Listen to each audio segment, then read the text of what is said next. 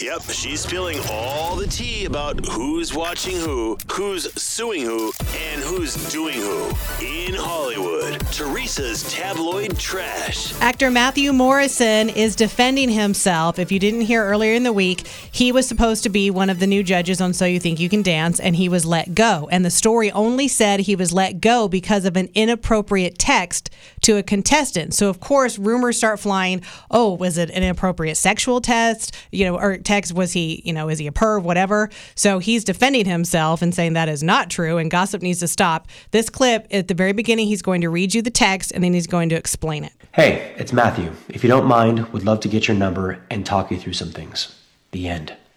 I sent this because this dancer and I both share a mutual respect for a choreographer that I've known for over 20 years, and I was trying to help her get a job as a choreographer on the show. He says that it was an anonymous person that um, that turned him in or whatever. So it But- sounds like maybe it's inappropriate just contact with a contestant because maybe that's judge. against the rules. But I feel like they need to clarify that because For when you just say that someone is fired for an inappropriate text, I don't even know if it said text. It may have even said inappropriate contact with.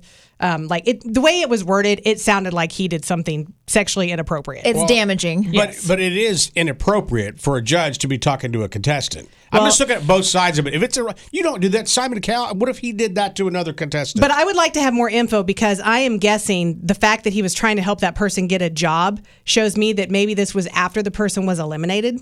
Because you're obviously not going to say, hey, here's a choreography job when you could possibly win this whole show. Look, I get it, but there's rules to be followed. I, I think that was inappropriate to reach out to that contestant. Well, possibly so, but he wants you to know, hey, I'm not a pervert. You Yeah. need to quit like labeling me and saying that I'm a big jerk. I didn't 'cause Me I'm Too not. anybody. Maybe I broke a rule by accident, but don't label me as a horrible Yeah. person and then completely shut me out of Hollywood.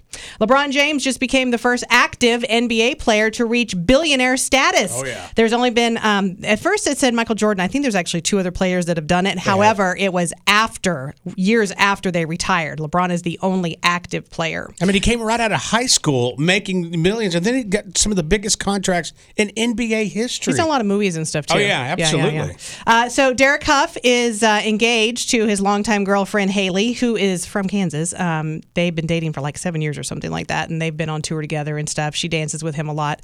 Um, so congrats to them. Beautiful photos on Instagram from the proposal.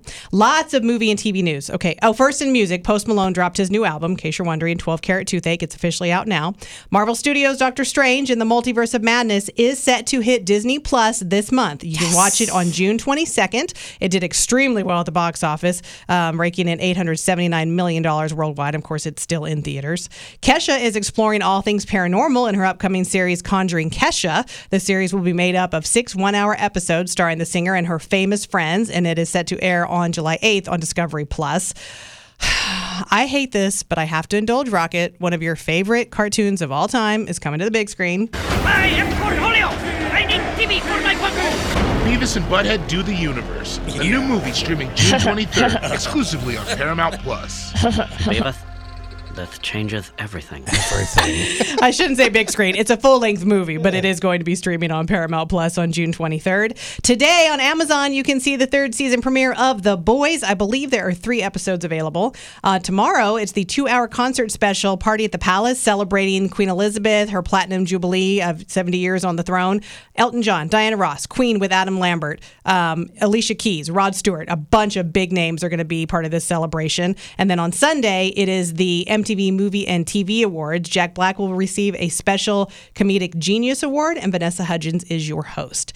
That's your tabloid trash, brought to you by KC Sport and Social, not only the premier kickball league in Kansas City, but also the cheapest. Registration through June 23rd at kcsportandsocial.com.